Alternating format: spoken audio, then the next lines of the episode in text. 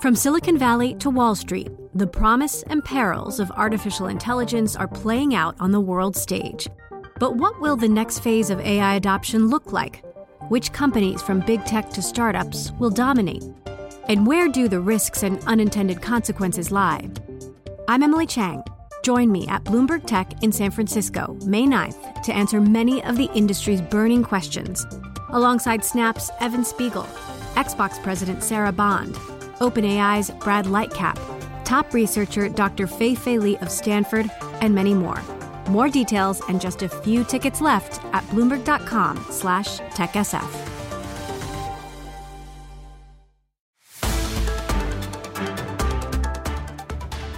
to Bloomberg Opinion. I'm Vonnie Quinn. This week, the key concern usually is precisely when a yield curve re-steepens rapidly to get back to zero. That's when you're about to get a recession, not when you know that one is coming, but when it's actually here. Chief Rates Correspondent Garfield Reynolds on the signals rates are sending investors about the economy and it's kind of like a WeWork, right? It's kind of like fake it till you make it. Shuli Ren on the latest Adani concerns shaking the integrity of India investment. We'll also hear from the University of Georgia Stephen Mihm about the curious history of meat alternatives. First, though, to Chief Rates correspondent now Garfield Reynolds and the market's topsy turvy week.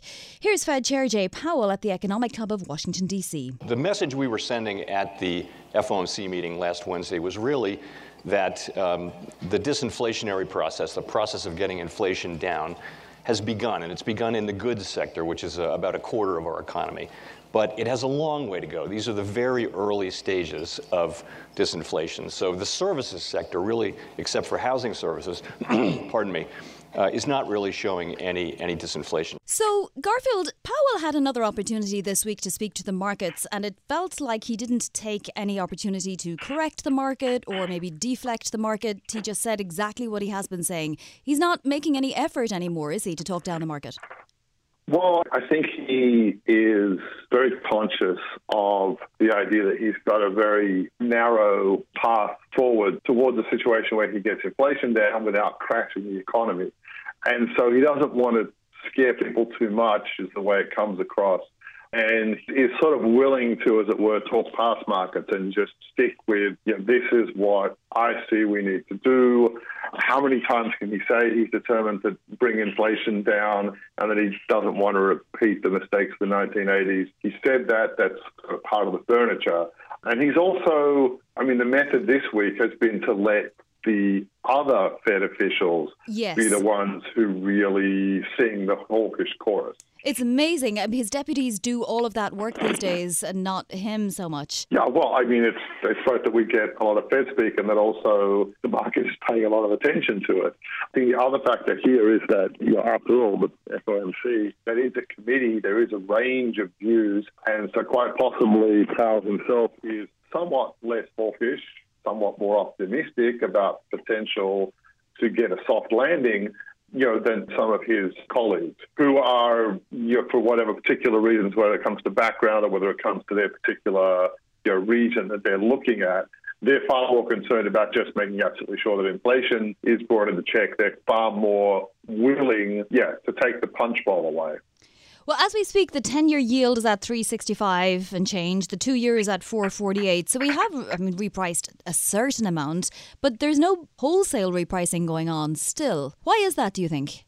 Well, there's a couple of issues going on. I mean, one is, as we mentioned the Powell, is aiming very determinedly for a soft landing and so a soft landing is, is, seen as, you know, allowing for interest rates to not get too high and for them to come down, you know, sooner rather than later if they need to. But the other issue is there's just an enormous appetite U.S. Treasuries now. Some of that demand has come from pensions who defined benefit pensions in the U.S. have got about a trillion dollars to play with that's surplus. And so they don't need to do anything other than just earn income on it. So they're happy to buy treasuries. We saw very, very strong demand for the 10 year auction this week. There is that undercurrent of demand for treasuries at these yields from long term buyers.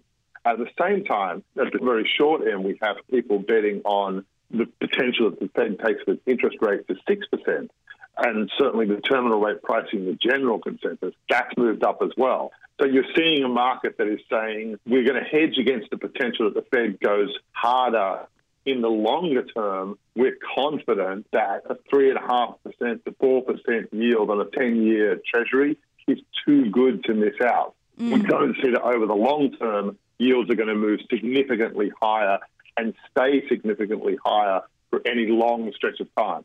Yeah, I mean, it's phenomenal. It's very hard to believe that that will actually happen when you see what the market is doing these days, but I guess it has to happen at some point. Now, you mentioned it there. There has been lots of chatter and lots of options market movement pricing in a peak rate of 6% or even higher.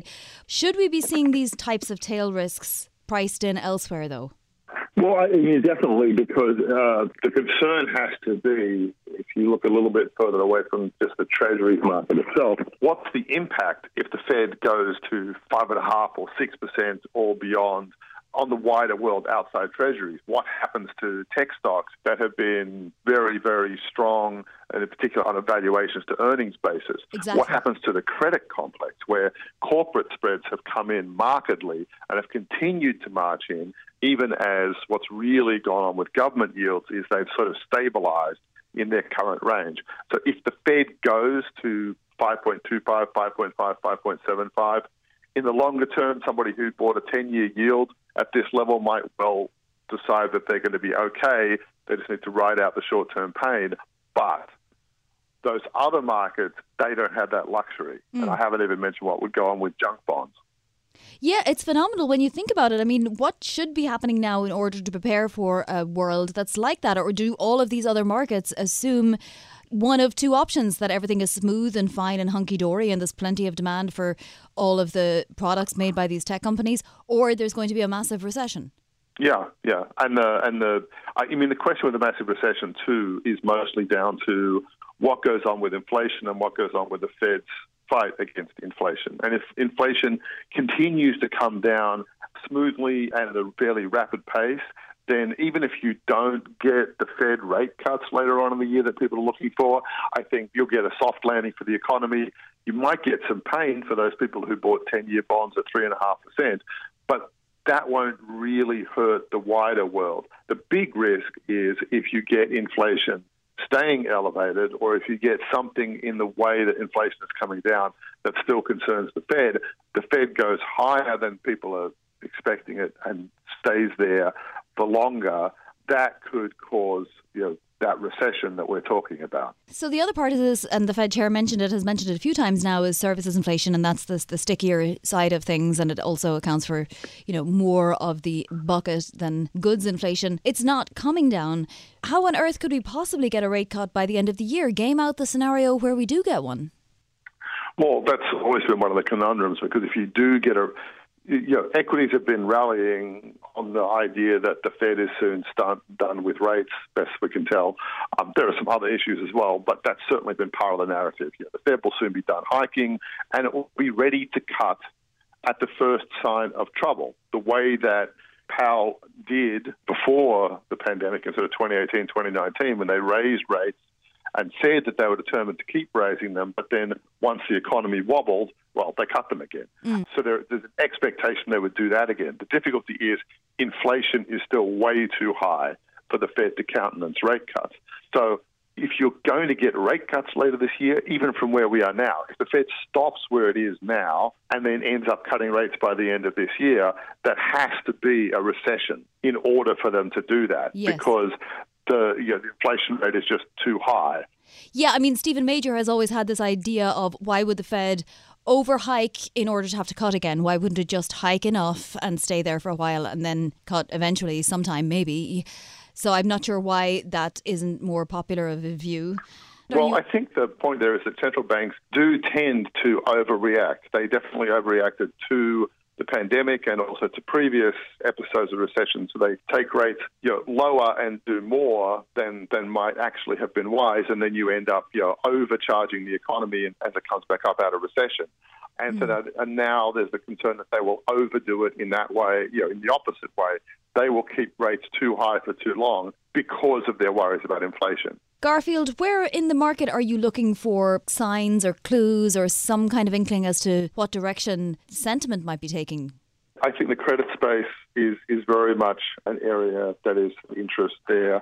You know, that's a little bit slower twitch. so to speak, mm. than uh, than the equities markets, which can flip up and down far, far more readily. So what's going on there? If you do start to see signs that spreads are widening back out, I think that would be a very concerning sign that would be coming. And if spreads there can stay where they are, again, that would also be you know potentially welcome. I also think that you know, a, a, major concern would be if we got a sudden re-steepening of the yield curve. We've got an inverted yield curve. It's just lasted longer, this current inversion, than the 2000 era inversion. Sorry, than the 2007 era inversion, which presaged the um, the global financial crisis. So, and it's very unusual to have an inversion this long without there to be a recession at the end of it the key concern usually is precisely when a yield curve re-steepens rapidly to get back to zero. That's when you're about to get a recession, not when you know that one is coming, but when it's actually here. So if we see a rapid repricing where you know 10-year yields come up fast and two-year yields don't, or two-year yields come down and 10-year yields don't, so we get that re-steepening back towards zero, that's when you might actually get some brief rallies in equities and credit, you know, on, on hopes that we're getting an end to the Fed's hiking cycle. But that's actually usually when the recession is just going to hit. So that would be a very dangerous time indeed. Bloomberg Chief Rates Correspondent Garfield Reynolds. Next, Shuli Ren on the latest in India's Adani crisis. This is Bloomberg Opinion. From Silicon Valley to Wall Street, the promise and perils of artificial intelligence are playing out on the world stage. But what will the next phase of AI adoption look like? Which companies, from big tech to startups, will dominate? And where do the risks and unintended consequences lie? I'm Emily Chang. Join me at Bloomberg Tech in San Francisco, May 9th, to answer many of the industry's burning questions, alongside Snap's Evan Spiegel, Xbox President Sarah Bond, OpenAI's Brad Lightcap, top researcher Dr. Fei Fei Li of Stanford, and many more. More details and just a few tickets left at bloomberg.com/techsf. You're listening to Bloomberg Opinion. I'm Vonnie Quinn. Now to Gautam Adani, one of India's biggest industrial tycoons. Since short seller Hindenburg Research published its report alleging market manipulation and fraud on the part of Adani Enterprises, market repercussions have been picking up speed. With a flurry of supportive activity from India's billionaires, less supportive activity from bondholders, credit rating agencies, and index providers, and not much of any support at all from India's government. In fact, Parliament was suspended for five days after pandemonium broke out the opposition wanting to debate the crisis, the legislature wanting not to. I caught up with Bloomberg Opinion's Shuli Ren on what comes next and what Adani can do to stave off a wholesale crisis. So, Shuli, let's get the update on Adani. We know that things deteriorated for several sessions. Are things stabilizing now? A little bit, especially Adani dollar bonds Adani Group has just slightly shy of $8 billion bonds outstanding. And starting from late last week, what we saw was that credit hedge funds and distressed special situation funds were scooping in to buy on dip. Now, why is Adani and the various bonds that they can buy associated with the various companies attractive for distressed investors and not, you know, regular debt or equity investors? Well, they are so-called uh, special situations funds in that they seize those big corporate events and they try to profit from that. What a lot of credit hedge funds saw was that Adani Group does have good assets, especially Adani Ports. And they feel that you know even if there are jitters at the headquarters at the holding company with this kind of subsidiaries they are backed by good assets. That's why those credit funds are buying. Also at this point these bonds are yielding at the over 10% what kind of a signal does this send in terms of confidence? I think more a shift of hands in the investor base. I mean, before the, the whole Hindenburg short selling report, Adani bonds, most of them were actually, believe it or not, investment grade, and they were they were only offering like three to five percent coupon rates. And with the short seller report out, all the allegations of corporate governance, insider trading, a lot of rich long only funds were selling, and instead those uh, high yield, more speculative, more risk taking hedge funds are coming. So I think it's a change in investor base. for Adani at this point. Can we read anything about whether it means that there is more confidence in Adani's survival or his thriving, let's say, or less confidence? I think rather than speaking of confidence, it's it's more the kind of cost of borrowing that capital markets now demanding for Adani before because of its green energy ambition, etc. And its push to help India fast track into the next generation South Korea. Global funds were willing to lend money to Adani at very, very cheap rate. And these days, no longer. They are treated more like a high risk bet. Now, Oaktree, Davidson Kempner, some names we know well, have been buying up some debt. Explain to us why they're comfortable buying up Adani debt. They are very experienced. I mean, Oaktree has been in both funds have been in China Evergrande Group and then China's other conglomerates such as Unigroup before, right? So they are compared to blue chip long only credit funds way more experienced with emerging markets conglomerates and their cross shareholdings and all sorts of shenanigans. So they feel very comfortable going into this. Do they tend to stay for the long haul, or what happened when it came to China Evergrande Group? They can be in for the quite a long haul and they are quite tenacious. I mean, Oaktree famously gave a loan to China Evergrande Group and then when the developer defaulted on that loan, they basically seized a big plot of land in, in Hong Kong last year and they sold it and then recoup all their loans plus interest. So they can be quite tenacious, hard-nosed and demanding. Now, you actually write that Adani needs to take a leaf out of SoftBank and Fosun's playbooks. Explain what you mean by that, Shuli. So right now, I think there is a lot of market uncertainty around Adani's ability to tap onto the different financing channels. Like Adani, just like Fosun and SoftBank, they have very diversified funding channels. With Adani, over 15% came from global banks and another 7-8% uh, coming from the dollar bond market. And I think what they need to do is try to sell some assets because they should change the narrative from a liquidity crunch to credit analysts saying, wait a minute, Adani has very good assets, and they do. They have a lot of top tier ports in India, for instance, right? So if they can show that their assets are worth quite a lot of money in the marketplace, the credit analyst narratives could change. And another thing they could do, and that's being done with a lot of Asia's biggest conglomerates, is that they try to buy back some bonds just like what people do with stocks, right? Just to boost the market confidence. Because once you buy back some bonds, the bond market will be open, and there's a lot of money in that. Now, Adani has been prepaying some payments, right? What is he doing there? How is that working? So it is a sign that global banks are having cold feet. I mean, the so-called prepayments really was facing margin calls from global banks like Citigroup, Deutsche Bank, JP Morgan, and they've been a little bit nervous. So that's a big problem for Adani because over 15% of their total financing came from global banks. Local banks also financed, obviously. You suggest mm. that perhaps Adani can convince local banks to lend more, maybe take the place of some of those foreign banks. Well, that has to be the case if they want to continue growing at that pace. I mean, with the China's distressed conglomerates case, domestic banks have come in, like uh, in the case of Fosun, for instance, it's a huge uh, private equity operator. And what happened was when the dollar bond funding channels were being closed, uh, domestic banks, they were giving out the syndicated loans to Fosun. And that's that's what happened in the China space. So what we want to see is if India's state-owned banks are willing to step in, in place of global banks. Does Adani end up smaller after this, no matter what now?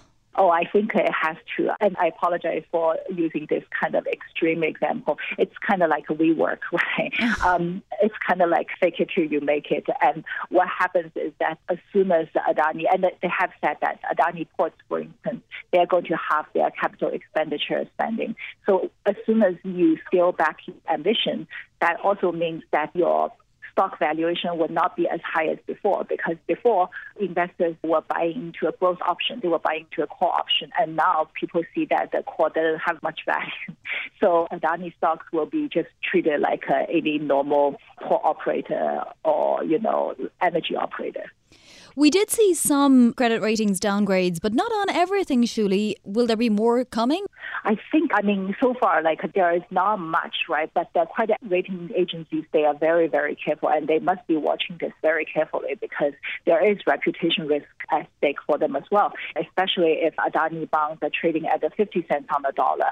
And if you say, oh, you know, you're investment grade, that's not a good look for the ratings agencies. And I think Adani has to be very, very careful to keep its investment grade rating. I mean, with Adani Ports, for instance, they said they're going to lower the leverage ratios, which ratings agencies like Moody's and S&P look at.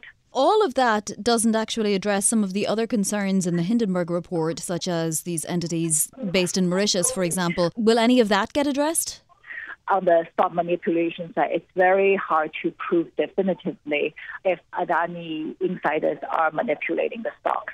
I mean, the Hindenburg report, a lot of it is consensual, right? For instance, if you have a $2 billion so-called India Opportunities Fund, and then 99% of that 2 billion is invested in a few Adani stocks. It is a little bit sketchy. I mean, are you saying that India has no other opportunities other than the few Adani stocks? Having said that, how do you prove definitively that that money actually came from the Adani fund? I think it's going to be very hard to prove. Bloomberg Opinions, Shuli Ren. Stay tuned. Next on Bloomberg Opinion. It's one thing if you get to have access to protein and meat, and your alternative is no protein, like the 1700s. And in that case, the Americans are better off. At this point, you'd be hard pressed to argue that consuming 264 pounds of meat per person per year is inherently a healthy thing. It's especially given the alternatives. The University of Georgia history professor and Bloomberg opinion columnist Stephen Mihm. This is Bloomberg Opinion. From Silicon Valley to Wall Street, the promise and perils of artificial intelligence are playing out on the world stage. But what will the next phase of AI adoption look like? Which companies, from big tech to startups, will dominate? And where do the risks and unintended consequences lie? I'm Emily Chang. Join me at Bloomberg Tech in San Francisco, May 9th, to answer many of the industry's burning questions, alongside Snap's Evan Spiegel, Xbox President Sarah Bond, OpenAI's Brad Lightcap, top researcher Dr. Fei Fei Li of Stanford, and many more. More details and just a few tickets left at bloomberg.com slash techsf. You're listening to Bloomberg Opinion. I'm Vonnie Quinn. Alternative meats are now firmly out of fashion. Beyond Meat is down 74% year over year, even having had a 32% rally so far this year. Kellogg just announced it's pulling its plan to look at selling its plant based division, which includes the meat substitute Incogmeato, and that thanks to plummeting valuations. It turns out this happens once in a while, going all the way back to the colonial era. I spoke with University of Georgia history professor and Bloomberg opinion columnist Stephen Mihm. So, Stephen, in the colonial era, according to your research, Americans ate what, an average of 200 pounds of meat a year? And now we're at 264 pounds of meat a year on average, which is quite surprising. But in the interim, there has been a lot of variation. So, just explain to us why on earth, going back to the colonial era, Americans had that kind of meat and were able to eat as much as 200 pounds of meat a year on average. Right. Well, at least after they got through the initial starvation period. Yes. it, it yes. took a little while. But absolutely. So the colonial era is pretty unusual in that Americans living in these rural places on farms were astonishingly well fed relative to basically almost all the rest of the world. So that whenever Europeans would come, they were struck by the fact that they were eating meat three times a day. You know, by contrast, at the time, it was like two or three times a week in Europe. At this point, it was because they were living on farms and they were able to raise animals, but wouldn't that have been the case in Europe too? It was, but the one thing about the colonists is that the kind of fertility of the land and the productivity of it relative to Europe, which had been farmed for millennia, was much higher, and there was a lot more space to have grazing animals. So you could have a much easier time of it raising livestock as it turns out, eating livestock. So uh, mm. Americans were really kind of noteworthy in that way. Very well fed. I mean, unusually so. Well, at some point, though, eating meat became associated with negative connotations. What happened? Even though initially the vegetarian movement about 200 years ago was pretty fringy, as we would say today, there were people who concluded, and Sylvester Graham, the inventor of what is now called the graham cracker, was among these dietary kind of thinkers who came to the conclusion that eating meat was bad, in part because they believed that it excited your passions and made you basically engage in illicit sexual behavior like an animal. Um, that was the jump in logic. They also pointed out, by the way, that the Garden of Eden, there's no mention of Adam and Eve eating any meat. So they, they sort of were like, well, except for right. the rib, no? that was, is true. I guess she didn't eat it. He just gave it to her. Yeah, there was a yeah. Didn't eat it. Just God used it. So, um, so that's right. Now, was this purely ideological, or did this Mr. Graham also have sort of a secondary reason for this? If he was the inventor of the graham cracker, after all. He did. So he had this belief that there were all sorts of foods that were bad for you. And he was kind of right in certain ways. He was like, refined carbohydrates are bad for you turns out. Like he was like the Atkins diet. So he had these ideas that it was not only, you know, would excite your passions, it was also bad for you and could cause all sorts of other health problems. I suppose there are those who would say that today, and that's why we did have this explosion once again fairly recently of all of these meat substitutes. That's right. And so this has been a long recurrent theme trying to swear off meat, which is like the American tradition of consuming way too much of it, arguably, and then flirting with these ideas about abstaining from it and then somehow or another falling off the wagon and getting back on the meat train, whatever you want to call it. Kellogg was even involved in this. That's right. So he's even more influential. So Sylvester Graham's successor in the vegetarian movement was James Harvey Kellogg, who is the man behind cornflakes that was devised as a meat alternative for breakfast. but he's noteworthy and he's kind of cool in that he went way farther in that he wasn't just counseling being a vegetarian, he was counseling eating fake meats. That he's really the one who pioneers these new products. One's called Nuttose, which is made of like nuts, Protose, which also had nuts and a lot of grains.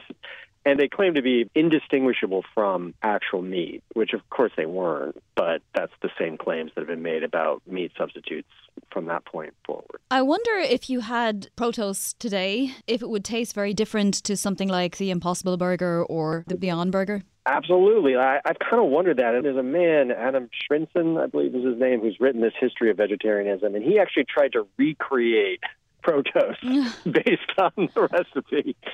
And he said it was okay, you know, but in a way that these meat substitutes are often okay, especially if they're kind of soaked in other flavorings, you know, and well, that's kind the of thing, and that's sort of why they go out of fashion, and perhaps why they've gone out of fashion at the moment, right? Exactly. Because there is a lot of extra additives. Absolutely, and there's a question here in some cases whether is this actually a healthy alternative? Put aside the ethical dimensions of the question, is it actually a healthier alternative than say eating organic grass-fed beef? And the jury's sort of out on that, you know in terms of their contents. It turns out that, in fact, vegetarianism is still a very small portion of the population. Much smaller than you would think. You know, even more important, the needle really hasn't moved on it much over the last 20 years. It's still, at the very most, 10% of the population. And that's not as much even as I would have expected. Tell us how the meatpacking industry went about it because they're not known for their soft diplomacy, let's put it that way. no, they're not. And every industry has its trade groups. And in the United States in the 20th century, that trade group was the AMI or American Meat Institute. I've even seen pamphlets where it's like meat recipes you'll write home about, you know, issued by the American Meat Institute. It's like not chicken, just meat, just meat. Uh, and yes, so in various periods of the 20th century, you'd have scientists say, look, we think we can make a meat substitute from yeast or soy or what have you. And the meat institute would come out of the woodwork and, you know, brand this as quackery. And also appealing, obviously, in the United States to Americans. Long-standing tradition of eating meat and lots of it.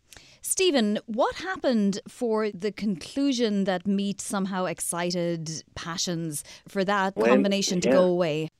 Well, it continued actually well into the 20th century. A man named Bernard McFadden, who was a arguably like the one of the nation's first kind of fitness and health gurus, also believed this. Uh, he also believed that ketchup would have the same effect. um, so, I mean, um, maybe it does. Has anyone disproved this? exactly. That's a very good point. I think and this has never been subjected to scientific study, so you don't know. But for these guys, you know, fake meat was like a culinary equivalent of a cold shower, you know, as a way of blunting your excessive passions. That did, though, fade away into the post war era. And when vegetarian resumed its popularity in the 1970s, it was wrapped around actually an interesting kind of consequence, which was a fear of overpopulation and what that would mean for the ability of the planet to feed itself, hmm. with vegetarians and meat substitutes all being the only answer. But that too sputtered and died out. It didn't help. Soylent Green, this dystopian thriller released in the 1970s depicted a world people subsisting on meat substitutes and the, the end of the film and people should plug their ears if they want to see it and because I'm not to spoil the ending, it turns out it's made from human beings. and so that probably put people off fake meats for another generation. It does seem, though, that this arc of meat popularity, let's call it, had nothing really to do with supply and demand or wars intervening right. or immigration or emigration or anything like that, that it was really a product of, you know, big companies. That's right. Or these kind of ideological movements. Conversely, the times where you see people consume less meat is oftentimes imposed by hardship. And it's not a choice. It's like Great Depression comes, meat consumption declines, but that's understandable. It's like nothing surprising. It's not a wholehearted, full throated embrace of vegetarianism. Yeah. And now Americans eat 264 pounds per person per year on average. That's an all time high. I mean, I'm not quite sure what to say about that. Does health go along with this? Is this a healthier America or a less healthy America because of that?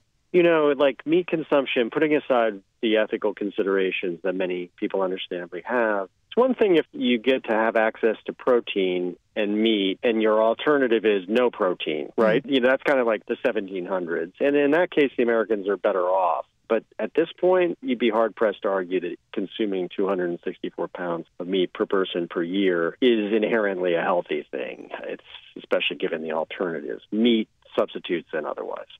And I mean, this includes all sorts of meats, even meats that people eat from takeouts. Correct. Fish yes. managed to avoid this whole cyclical yes. effect. And I think fish is harder to replicate, I gather, both in consistency and, and flavor. Although you do see, you know, artificial crab stick, for example, but that itself is actually made from some fish products. So it's mm. not a purely synthetic creation. That's Bloomberg Opinion and the University of Georgia's Stephen Mihm. Well, if you're not among the Dry January crew out there, you got to listen to this next interview. Justin Fox had a look at the data and found people are spending more on alcohol, even post pandemic. So, Justin, you wrote a very consoling recent column. Not consoling in the sense that it told us that the pandemic drinking binge just kept on going after the pandemic was ostensibly over, but very consoling for those of us who've had a couple of drinks in the last week or two. Tell us, what are the data saying? Well, I wrote, I guess, a year and a half or so ago about how much alcohol sales and seemingly consumption increased over the course of the pandemic. And I just sort of checked in again with the highest frequency data we can look at, which is just the consumer spending that the Bureau of Economic Analysis puts out. They actually give you in some detail how much is spent on beer, wine, and liquor at stores, mm. and then how much is spent in general on drinks at bars and restaurants. And it's just kept going up, even in inflation adjusted terms. And a little bit of that is maybe people are buying fancier stuff. But I think it's mostly overall Americans are drinking more. How much do we know about the internals of those data in the sense that I feel like many of the large companies put out things like X Zero or X Double O. I don't want to give any brand names here, but are some of these zero alcohol drinks considered alcohol in this? No, metric? they don't. They don't show. They shouldn't show up in any of this data. It is possible to spend a lot of money on um, non-alcoholic liquor, and I now do that weirdly enough. Yeah. But that should just show up as a non-alcoholic beverage. Right. Well, there's been an explosion of those kinds yeah. of products within the brands. Right. And there's been definitely this increase in demand for I forget the term that the Distilled Spirits Council uses, hyper super duper premium spirits and and there's a lot more growth in the high end sales than in the low end sales. So, in terms of the actual volume of, at least with liquor being consumed, and probably with beer and wine too, it's not completely reflected by those increases in sales. Some of that is just people paying more money, not drinking more volume. But yeah. there, there are lots of signs that there's more problematic drinking going on. The main one being a big increase in alcohol related deaths. What's going on with alcohol related deaths? alcohol consumption in the US peaked in the 1970s and had been on this long decline, partly because of less beer consumption, but also less liquor consumption. Wine consumption kept going up, but not radically sometime in the last couple of decades, spirits consumption started rising again. And it's pretty, you know, the whole cocktail boom. There's been this explosion in the number of small distilleries all over the US. And it's kind of cool in general, but Craft it means that per capita alcohol consumption has been rising now for more than a decade. And then it seems to have just taken a leap a couple of months into the pandemic. Yeah. I guess I had thought that would have fallen back, but it hasn't really. Another interesting thing is this increased drinking is not young people. Oh. For like the 18 to 24 set, I think they're probably drinking less. But it's middle aged and older are the ones drinking more. Well, and also legalization of weed and having weed dispensaries. New York City just had its yeah, first one open. sort of pushed it aside for a certain generation. I think also in the survey data, it's mostly women who are drinking more, mm. with men maybe more flat. Interesting. So alcohol related deaths do we know how they're happening i mean this is very grim and gruesome but you know you're good at looking at gruesome data right i, I mean i the cdc has this database and you can just click alcohol induced deaths but it's some mix of cirrhosis of the liver and i mean what the cdc says is that that's actually only a portion of deaths that are somehow related to alcohol. Those are ones where it's basically you can very directly lay it down to alcohol use. There are lots of others in terms of accidents, violence that are probably alcohol related but don't show up. Bloomberg Opinions, Justin Fox. That does it for this week's Bloomberg Opinion. Don't forget we're available as a podcast on Apple, Spotify, or your favourite podcast platform.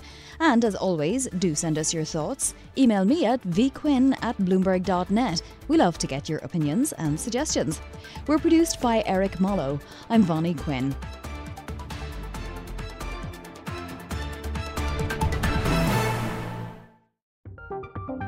From Silicon Valley to Wall Street, the promise and perils of artificial intelligence are playing out on the world stage. But what will the next phase of AI adoption look like? Which companies, from big tech to startups, will dominate? And where do the risks and unintended consequences lie? I'm Emily Chang. Join me at Bloomberg Tech in San Francisco, May 9th, to answer many of the industry's burning questions, alongside Snap's Evan Spiegel, Xbox President Sarah Bond, OpenAI's Brad Lightcap, top researcher Dr. Fei Fei Li of Stanford, and many more. More details and just a few tickets left at bloomberg.com/techsf.